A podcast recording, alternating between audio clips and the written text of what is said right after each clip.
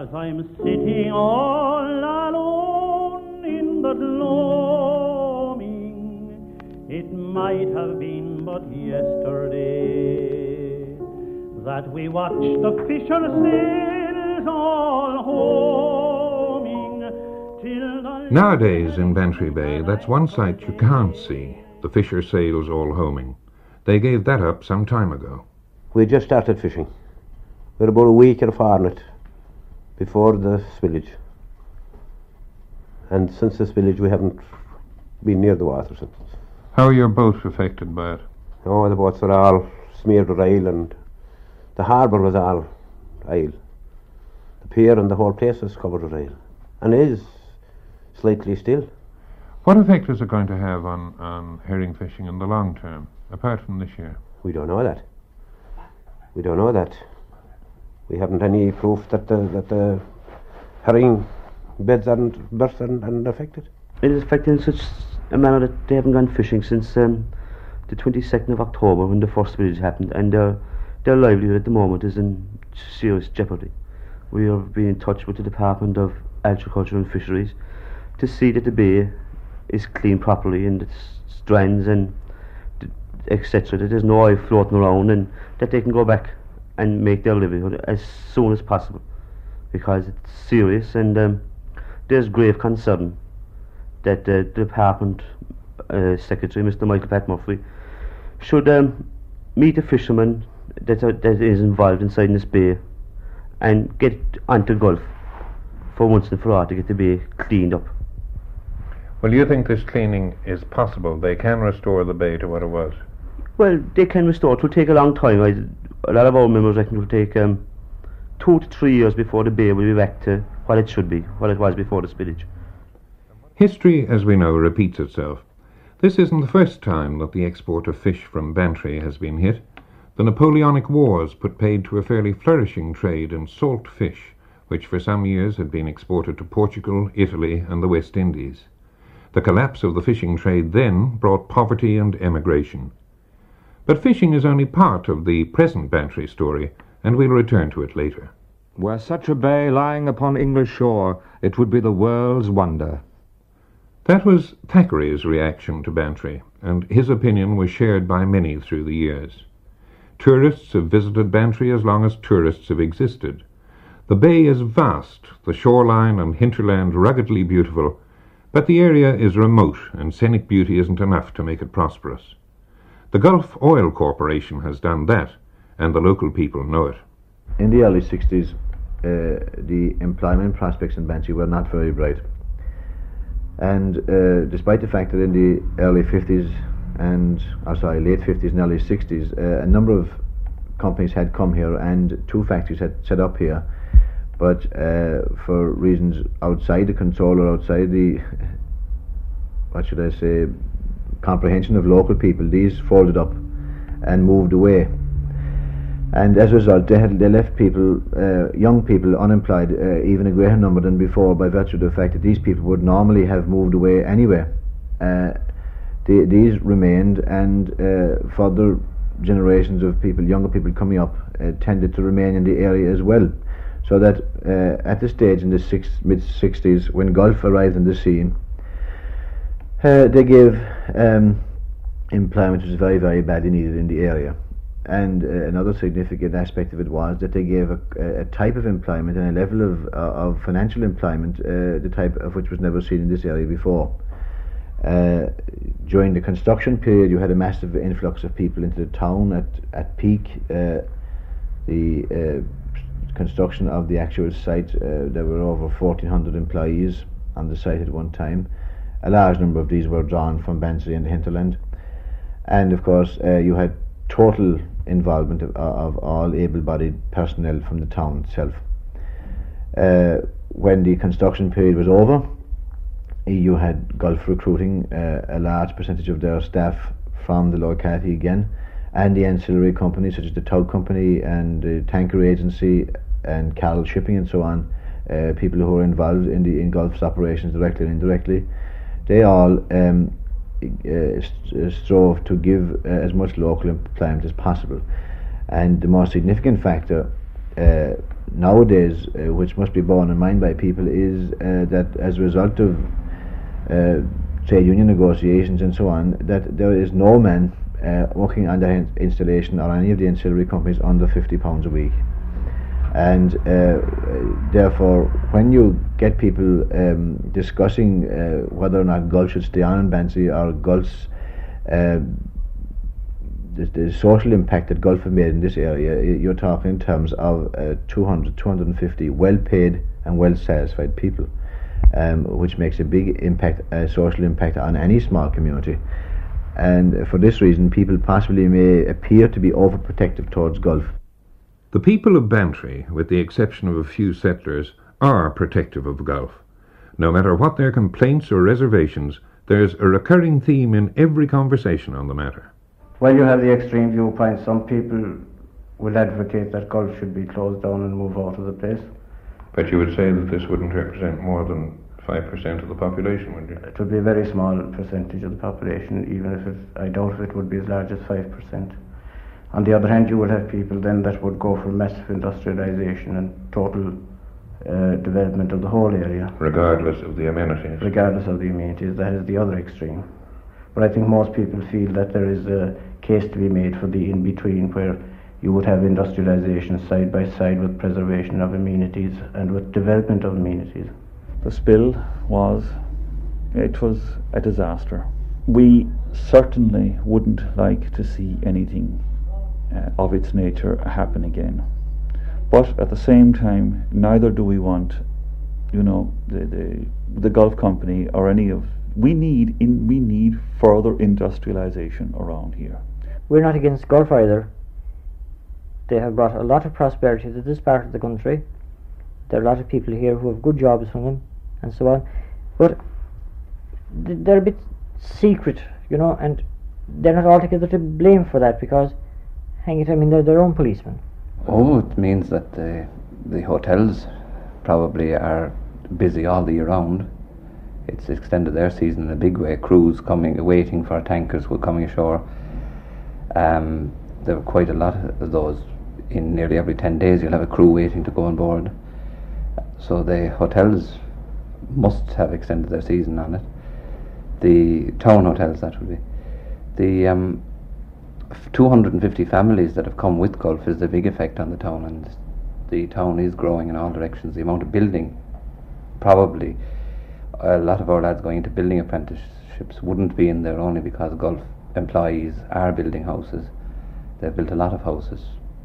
Um, the there's a housing estate, two private housing estates have been built, and um, there's one public housing estate being built in the past few years and uh, probably our apprentices going into woodwork apprenticeship and, and masonry and this kind of thing have gone in, would not have been taken on unless the Gulf building had gone ahead. The consensus of opinion in Bantry, Gulf must stay. They are at once the hero and the villain of the piece, loved and hated in the same breath, but, given the circumstances, not much blamed for their operation. It's generally felt that the original deal they made with the government was weighted heavily in Gulf's favour, and they are profiting from the fact to the limit. There never appeared to be any conflict, in fact, between, uh, or never was any conflict between um, local fishing in- and Gulf until such time as sometime, I couldn't give you the exact time now, but I would imagine it was in the seven, uh, 1970 or possibly 71 that Gulf appeared to assume some sort of extraordinary rights that people didn't, um, uh, the local people didn't realise they had and uh, weren't prepared to allow them to have when they assumed, uh, when they publicised some form of harbour bylaws. And it was at this stage that um, people in the locality realised that Gulf had got even more power and more authority than, uh, than we ever envisaged they had, or they had been given greater leave by the minister than we ever thought they had. The two major spillages have shown the kind of disaster that can happen. Now, we were told once that this could not happen. And then the Minister's refusal to grant an inquiry into the latest spillage, that takes a lot of heavy explaining. We hadn't even seen a photo of the tanker to show the actual damage that was done. And, I mean, unless the causes of the spillages are examined and publicised, we have no guidelines to go by in order to prevent future spillages. The association I represent is not a bit pleased with the way the tankers have been handled eventually. We feel that the tankers, the first first thing that happened to the tanker, the Universe Leader, she should have been put in an anchor and she shouldn't be left outside the mouth of the bay until her skipper came to court and the Minister for Transport and Power should have done that. We feel that an awful lot of the blame lies with the department. As far as the the Zodiac, the the Zodiac is concerned, we think this this was a complete disgrace. It wouldn't happen anywhere else, only inside in Ireland. Um, she should have been put there. She should never left, never been left with a mule's screech of sheep's head, because she went out to bed. There was a hole in the tanker, and she was leaking going out. And no matter what anyone said, they can't deny that fact. If a fisherman he goes out, it's trawler, foreign trawler was caught fishing within the limits of, of any coast in, in Ireland. First thing is done, she's arrested. She's brought in. If the man, if the skipper is fined, if he's convicted, his gear is confiscated, and he has to pay up there and then before he's left out again. Well, a tanker, if she can go out like this, the way the Afra and the Zodiac went, then it's very poor form and the the government to allow it happen. Now, do I understand you right? This ship was losing oil into Bantry Bay, and you say she should have been left there to go on leaking into Bantry Bay and not have been taken out leaking. Yes, she should. She should have been put to an anchor, and the oil should have been transferred, and the department should have an official there to see he was completely satisfied that the oil was properly transferred, not on Gulf say or anyone else's say. She should have been just simply left there on anchor, and the skipper should have been fined, should have been brought into court inside Ireland and fined her. And the sooner this is done inside in Bantry, the better. To get some idea of the extent of Gulf's operation, I spoke to the man with specialist knowledge, the local agent for all the tankers that use the port, Dennis Gilly. In any one year, I estimate that uh, there are about 400 ships calling. I think last year we had uh, 393 ships in and out of the terminal. Uh, those uh, figures will be made up of roughly 60 mammoth tankers and the balance of uh, 330 loading vessels. When you talk in terms of uh, the terminal, uh, you must realize that it is merely a storage depot, and the 60 mammoth tankers would each bring in approximately 320,000 tons of cargo uh, per ship, uh, bring them in for the uh, discharge to, to the shore tanks at Whiddy Island. And these cargoes, this cargo in total, would be lifted by loading vessels and taken to European ports because, of course, the mammoth tankers wouldn't be able to call at these uh, European ports because of their size. And so Gulf uh, use vessels of about 50, 60, 70,000 tons deadweight to take the cargoes, which initially has been brought into the terminal Bantry. Gulf use these vessels to take them then to, say, Milford Haven, Immingham in England, uh, Gulfhaven in Denmark, Rotterdam, Antwerp. This is the uh, purpose of the loading vessel to uh, take the cargo out, which has already been brought, brought in by the mammoths. Upwards of 20 million tons of oil a year, and the cost of shifting it in and out of Bantry is staggering. I estimate that there's about £30,000 uh, per trip uh, spent by these mammoth tankers when they come in. To give you a breakdown on that, uh, one must realize that each ship coming into the terminal must pay light dues uh, to the tune of about 14,000 for a mammoth tanker. And in case you'd like to know about the light dues, I, uh, I'd like to say that um, these light dues are expenses relating to lighthouses, buoys, beacons throughout Ireland, Great Britain, Northern Ireland and the Channel Islands, the Isle of Man, and adjacent seas. Uh, the expenses are met out of a general lighthouse fund. This fund is maintained by uh, light dues, the collection of which is centralised and controlled by Trinity House of London. The collection agent in Irish waters is taken over by the uh, Customs and Excise Service, and I understand that they get a 5% collection fee out of uh, the monies collected in any one year. The remainder of the money goes to Trinity House. Dennis Gilly went on to explain that apart from that whopping £14,000 paid to Trinity House in London for lights, the remainder of the 30000 goes in stores, tugs, pilots, mooring, repatriation of crews, hotels, travel. Some of this money at least filters into local tills and pockets, though it was surprising to learn that there's no major ship's chandlers in Bantry, and so the ship's stores are not normally provided locally. We have to arrange with the ship's chandlers uh, for the supply of uh, stores to the ships. Uh, these stores, of course, uh, you must realise that these ships are on a two-month or in excess of two-month round trip from Bantry to the Persian Gulf and generally back to Bantry or European waters again. And so when they come to Bantry, uh, stores for the voyage, covering maybe 60 men for, say, 70 days, would have to be supplied by ship's chandlers to uh, feed all the crew for this duration. Uh, generally, the total quantity of stores, say from provisions and decking engine stores, would amount to about uh, 50 tons of stores per trip. And um, I would say to the uh, to the tune of maybe eight thousand pounds would be spent by these companies to purchase these stores from uh, ships chandlers, though maybe not locally, uh, local ships chandlers, they'd be national uh, ships chandlers.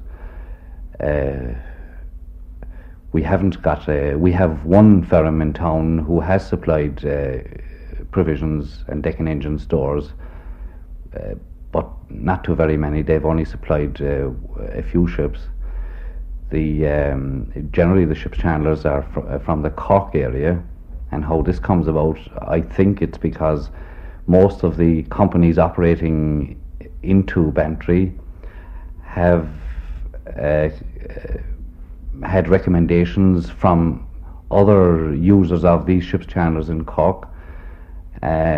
Uh, of course, also some of the companies using the terminal have had ships into Cork or Dublin or Whitegate and places like that, and so they have uh, connections with ship chandlers in these areas. So, for some years, Gulf has been going about its business quietly, without undue publicity. October last year changed all that. An oil spill occurred from the Universe Leader, and the flood of oil was followed by a flood of wildly inaccurate information. First, Gulf said the spillage consisted of 175 gallons. The following day they reckoned it was over 8,000 gallons. Shortly after that they admitted that 35,000 gallons had fouled one small area alone, and local estimates put the spill at possibly 200,000 gallons, one of the worst ever to have occurred in Europe. Resentment focused on the misinformation and the apparent attempt to cover up. Captain Kenneth Thomas is the spokesman for Gulf, and I asked him about it. Well, we couldn't give an accurate figure until we knew the turnout at the receiving terminal, which was Huelva. In other words, we had our figure, our shore tankage figure, Bantry, and then we had to compare it with the receipt figure at Huelva.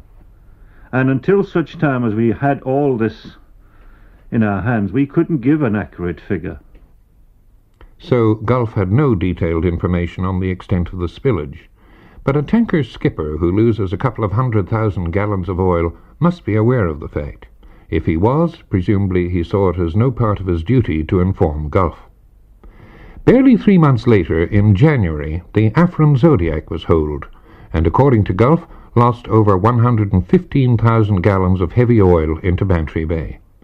Local people found it hard to understand why, with a hole in her side, she was taken from her moorings and dispatched to the Canary Islands. Again, I asked Captain Thomas. My information is that the incident happened after the ship had left her moorings and, and had already commenced her swing. Therefore, it was not possible to put her back onto the berth. To have brought her back to the berth would have meant taking her way down the channel and making another approach. This would have taken anything up to three hours. So we consider that the prudent action was to take the ship to sea. She was already outward bound when it happened. She was in the process of swinging. What does that mean exactly? On the berth, she was facing bow up, bow east. Right, when you come off, you have to swing the ship to face southwest. So you go through practically 180 degrees. Possibly a perfectly valid technical explanation of what happened, but it does leave open the question of whether the operation was prudent in the first place, given the weather conditions. The people most immediately affected by the oil on the troubled waters of Bantry Bay are the fishermen. One thing that worries them is that there was no public inquiry into the causes and treatment of the recent spills. I asked the minister responsible, Mr. Peter Barry of Transport and Power. Yes, well, as regards the first one, as you may have seen a statement of mine issued about a month ago saying that there were court proceedings uh, being instituted against Gulf for that spillage, so I'm somewhat inhibited in making comment. But um, of course, the court proceedings would be a public inquiry. What about the second spill? The second one, I haven't come to any decision yet. I'm waiting for a full report on it before I decide whether we'll institute court proceedings or not. Of course, in, in this regard, I will be guided by legal people as well as by technical people in my department. The fishermen are not just cut off from their normal employment, they are also confused. The Department of Agriculture and Fisheries tells them that it's quite safe now to catch flat and round fish in the bay. Marine biologists, commissioned by the fishermen themselves, warn them against doing any such thing. One way or another, they are unhappy at their present idleness and fearful for their future. At the moment, in the context of the present spillages, of course, um, the fishermen, uh, big percentage of the Middle East, are completely involved in the mopping up operations, which they're being pretty well paid for, as you can see in the newspapers and so on. But uh, the, the, the nature of most fishermen that I know certainly is they're not particularly interested in compensation, even though obviously they would be looking for in this case for loss of earnings. All they're interested in is being left get back to their um, on their normal habitats of going to sea in the mornings and catching their fish, coming home at night and getting on about their business. That that type of people, they're business like, they're efficient. They like to be left to their own devices and do their own business in their own way. Now they do feel that these this the two spillages in, in, in rapid succession, of course, has completely destroyed the, the herring season of this year. But uh, Gulf has indicated that they will be amply compensated. That remains to be seen, of course, but uh, I would imagine that they should be probably satisfaction all round eventually. The, the little group that, that I'm talking about have uh, a claim in all right.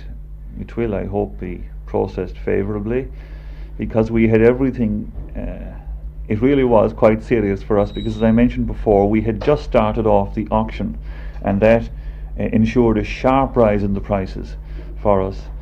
And of course, the fisherman at long last felt that he'd been getting a fair deal. Of course, on the basis of that sharp increase in prices, your claim for compensation is going to be pretty high. Well, uh, yes, but you know, I mean, the, the prices as they're subsequently approved just the other day now, admittedly, quite the catch was rather small, but let's face it, they were 40 pounds a crown, that's 10 pounds a box. Well, I mean, that, that really is, is dream is dream-like stuff, and yet it was not unreasonable that, that we'd, we'd, we'd undoubtedly have been part of that bonanza. The juggernauts going to the continent now, you see, have they're prepared to take the fish quite fresh. You just take them out of the water into the juggernaut and away for, for, for Rosslare. I asked Paddy Minahan, what about compensation? That matter is um, in the hands of solicitors for the various fishermen have inside in the hands of their solicitors and they're working in that light at the moment. Um, there is a slowness in the part of Gulf to pay up. Captain Thomas took up this accusation of undue delay. To my knowledge, there has been no undue delay. Claims that have been placed in the hands of legal representatives of both par- of both parties. There have been claims settled. We did this by conversation and discussion with one or two of the local fishermen who did not revert to uh, well, legal assistance. But those who have gone to lawyers, that you say is in the hands of their lawyers and your lawyers. Both parties. Fishermen, conservationists, tourist interests, and businessmen in Bantry are all agreed on one thing. Development of whatever kind in the future must be carefully planned and well controlled. The sins of the past may be forgiven, but a firm purpose of amendment is now required. Michael Conlon is the Cork County Manager. Present situation is very fluid, if one would put it that way. It uh, also um, will remain unsatisfactory until uh, there is a very positive action taken and an actual harbour uh, authority set up, or an authority of some kind, and uh, in which case uh, decisions will be able to be made to um, advance from the present rather chaotic situation. When you say chaotic situation, do you mean the fact that Gulf Oil, as someone put it to me, are virtually their own policemen at this stage? Oh, they have been their own policemen since they came to Bantry. This is very true. Uh, it is also cha- chaotic from the uh, point of view of the uh, Bantry Pier itself, for which we are responsible because uh, of the amount of traffic uh, generated at that pier, for which it is totally unsuitable. And uh, it is um, chaotic as well, of course, from the point of view that there is, in fact, no overall uh, method of carrying out a proper development of the bay itself. The fact that an authority of some sort must be established is generally agreed. Who will form the authority is not. My idea is that local communities should be developed in themselves rather than somebody else taking over the running of the local communities. And in this respect, I would be initially against the proposal of Cork County Council. However, it, it does need further examination, and um, unfortunately, the County Council did not agree to discuss their proposals with anybody else. They just went ahead and made them. Well, if the Harbour Authority goes ahead, we're looking forward to employment in office employment and employment on the servicing of the Harbour Authority with boats and this type of thing. Some limited employment anyway, we'd expect, no matter who controls the Harbour Authority. Of course, we're, we are hoping that it will be specialists on the Harbour Authority, that it just won't be a political board making decisions with no experience of it. We're hoping that there would be professional staff, pollution control officers, professional seagoing men, people dealing with, with shipping and this kind of thing that we expect that it just would not be a, a, a further expense account for Cork County Council. I personally uh, very much regret uh, Michael Conlon and Cork County Council uh, seeking to have the council established as the authority for Bantry Bay. The way I would have uh, felt about it is that this authority should be an autonomous body with uh, most of the members being from the Bantry Bay area and uh, with um, minimum delegates of elected members of the Cork County Council on the board. Quite a number of people in Bantry regard the Cork County Council as a power-hungry ogre, waiting to gobble up the possibly succulent future of the Bantry region to the detriment of the local people.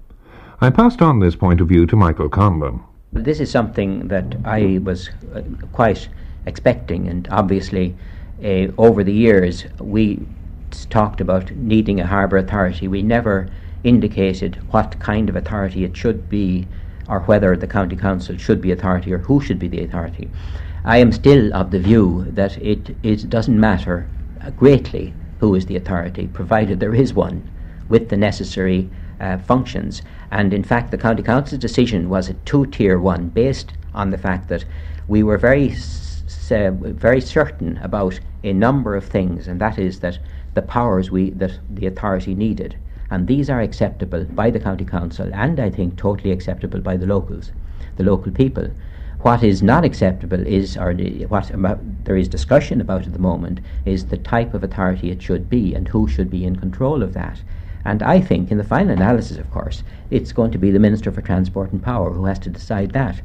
But what I think the County Council did and what it had to do was to say what it thought would be in the best interest of the overall development of Bantry in its relation to Cork County as a whole.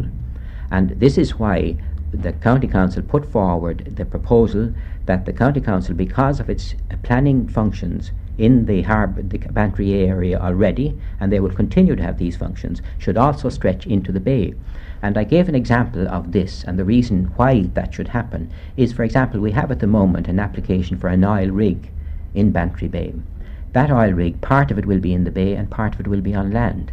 It would be ludicrous to have two planning authorities dealing, one dealing with the bit that's on land and the other in the bay. So I think from, plan, from the overall planning point of view, the County Council's authority must be extended into the bay. Now, how you carry out the day-to-day operations of a harbour authority in relation to the control of navigation, uh, the tuggage and pilotage and this kind of thing is something that is a specialised job and must be done locally in some way or other. And we think the best way that can be achieved is by having a local board deal with that as a second tier authority. I heard one dissenting voice in Bantry. Local businessman Fergus Williams opposes the appointment of a harbour authority. At the outset, when uh, Gulf indicated that they were going to come to Bantry, uh, as far as I am aware, uh, they negotiated with the, Depart- the Department of Transport and Power, and they were told that so long as they were the only major single users of the port, there would be no harbour authority. And indeed, at the official opening uh, of the Gulf Oil Terminal in some six, seven years ago, the then Taoiseach, Mr. Lynch, adequately, to my mind, defended that uh, deal and confirmed that insofar as the government then were concerned that there would be no harbour authority in Bantry so long as Gulf were the major users. Now, with that point of view, I've always agreed, and indeed I believe that the present government, initially at least, uh, accepted uh, the deal which had been made with Gulf by the previous government. And I think that sh- should continue uh, despite the, the recent spillages. These spillages were very unfortunate, very tragic, very detrimental to the, uh, the well being of Bantry Bay. But they do not, to my mind, constitute a reason why the policy, uh, as uh, indicated by the previous government and earlier by the present government, should in fact be changed. But surely changing circumstances often call for changing laws, and the original deal is generally thought to have been too generous.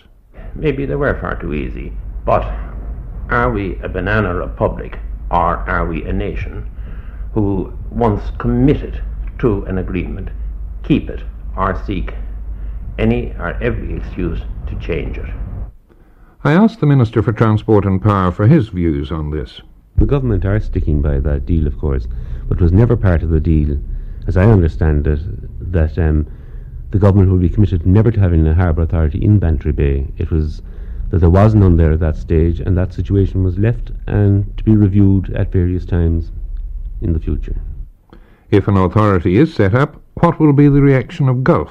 We've said all along that we will cooperate with the final authority that's appointed. What about harbour dues and the like?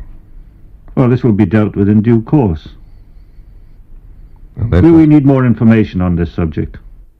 What then of the future? This is Michael Conlon's view.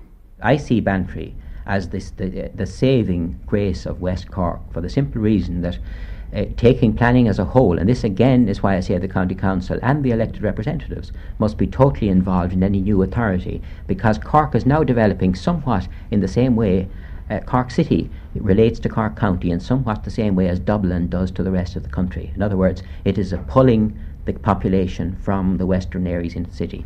If we're to have a, what's known as a counter pole of growth or something to keep the West Cork area vitally alive, I'm totally convinced that we must use the natural advantages that Bantry has to provide major employment in that area.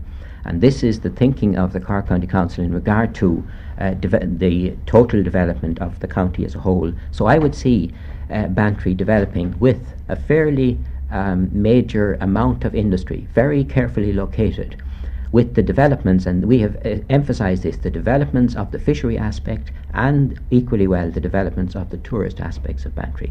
And this is what makes Bantry totally different from a normal harbour authority. The normal harbour of a busy place with um, a lot of ships coming in and out, a lot of development on the pier, is not the kind of future I see in Bantry at all. Therefore, I don't think the kind of traditional harbour authority in any way is suitable to the area. What you want more is an overall development authority that will look at the fishing, at the tourism, site properly site industry so that it will in no way affect either the fishing or the tourism. And by getting that sort of overall development, I would certainly, and we are planning for Bantry town as a town of 10,000 people uh, in you know a fairly near future and acting as a pretty good counterbalance to Cork, which will give a total balanced development of Cork County as a whole. How do Gulf see the future? Well, I think we've stated several times that we have every intention of remaining in Bantry Bay, and we're doing everything in our power to bring the terminal back into normal working conditions. Not only do we have an investment in Bantry, but we have an investment in ships. Ships which need the depth of water in Bantry Bay. And what are the thoughts of the government? There are a number of possibilities here. There are a number of options open to the government. There's a conservation board, a development authority, uh, what I might term an old-fashioned harbour authority, and a number of other options, maybe combinations of all these three. We haven't come down firm, firmly in favour of any one of these options yet, uh, but I expect to be in the Dáil as quickly as possible with firm proposals from the government to Dáil Éireann as regards Bantry Harbour. Well, whoever constitutes the authority, presumably there will be a good local representation on it. Well, that is the way with all harbour authorities around the country. The local county council, in the case of Dublin, the Cor- Dublin Corporation, Cork, Cork Corporation are all represented on these authorities.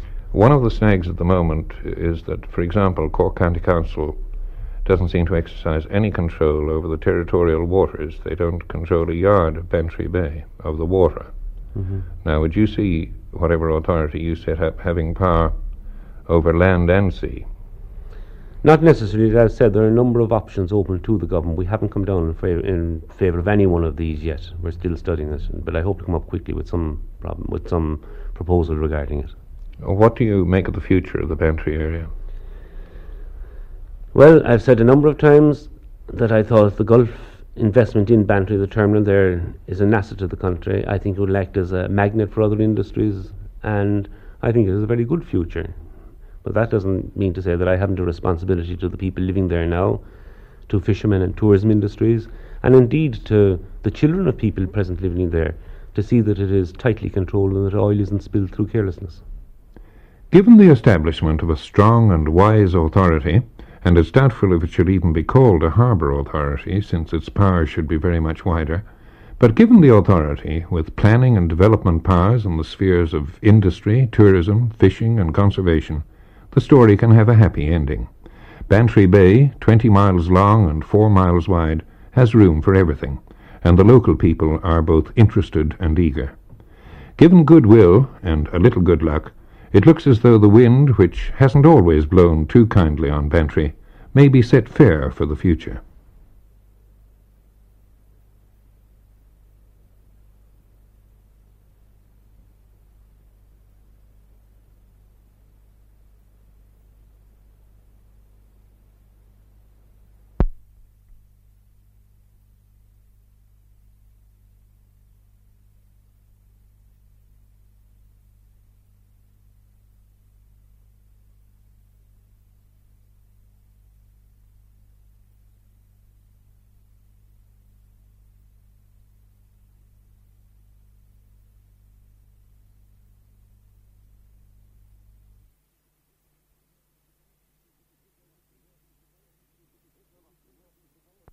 Legal the worth even Matthias and new the question on which near met. Thief Matthias, man shit and shim kill ships and new the queen at making it easier. Om the set up. Sen out fear from the Om that's a sick with Scott joy there was no book in the stickmer. And the shell like big business name to it. A lot the warm peggy. Ja, dat was hier. Nou, nou, nou. Tiena vesir now man opnal but das ger viskel no fo. Se fat so apino. Over there for is now screen as I go for sesni. Stamp out scanner as ni det. Ja, the lot as the pasli me det. Ne kest some you. Ja, the last down to not now fees now here for now na long sir. Snel is not that and there the lot and this last no shed of the last the say. You be I'll be of your your not that. Care be the how much sick out. Mela ma fel mar ddwr wys folle i'r ref